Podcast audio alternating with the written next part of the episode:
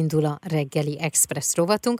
A vendégem Lakatos Mónika, WOMEX életműdíjas énekesnő, akivel a Népzene ünnepe a Táncháztól a Világzenéig Gála műsorról beszélgetünk, ahol Lakatos Mónika és a Cigány Hangok zenekara is hallható lesz. Jó reggelt kívánok! Jó reggelt kívánok! A Népzene ünnepe a Táncháztól a Világzenéig Gála műsor. Szerintem nagyon-nagyon jó mára, hogy a programot is megnéztem, hogy hány fajta népzenész és hány fajta műfajból való népzenész fog fellépni ezen a gála esten. Hogy kötődtök ehhez a rendezvényhez? Igazából már ez nem az első alkalom, hogy fellépünk, ugye a Romengo zenekarral már léptünk mi fel. Azt gondolom, hogy nagyon jó, hogy van egy ilyen műsor, egy ilyen nap, és egy ilyen rendezvény, mert hogy fontos, hogy, hogy a ma népzenéje milyen is, hogy szólal meg a fiatalabbaktól, a mai huszonegyedik században mennyire változik, miként nyúlnak hozzá, úgyhogy fontos és nagyon jónak tartom, hogy van ilyen rendezvény. kétezer-huszonkettőben a táncházi zenekaroktól a világzenei produkciókig minden árnyalatnak jut hely az ünneplés során,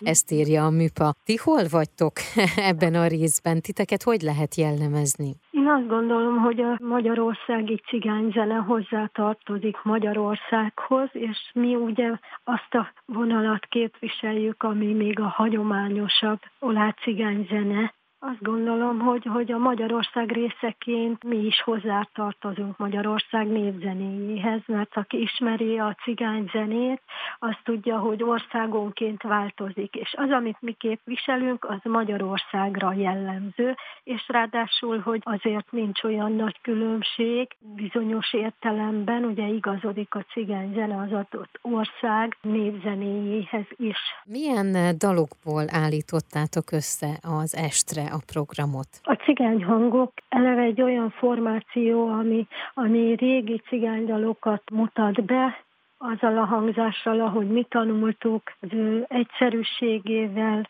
ezt próbáljuk ugye úgy előadni, ahogy mi tudjuk őket. Oláh cigány régebbi dalokat szeretnénk ezzel megmutatni. Miért fontos szerinted az, hogy a népzene ünnepe a Táncháztól a Világzenéig kapjon egy-egy alkalmat, vagy egy-egy estet, ahol megismerkedhetnek az érdeklődők ezzel? A gyökereink nagyon fontosak, mert a múlt nélkül ugye nem lehet jelent és jövőt élni. Fontos, mert az identitását az embernek ez is erősíti.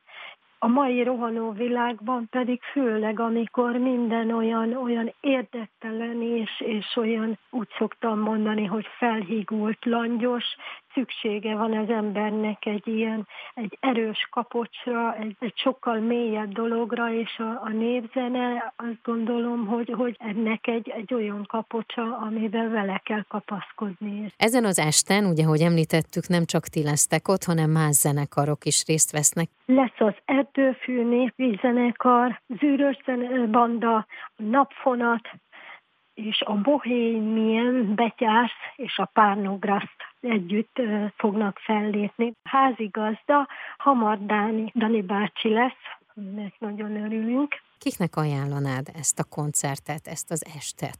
Szerintem bárkinek, aki szereti a zenét, a népzenét, aki nem ismeri, annak is érdemes, hogy megismerje és megélje azt a féle ízvilágot, azt a féle hangulatot, amit a népzene tud adni, mindenféleképpen, tehát mindenkinek.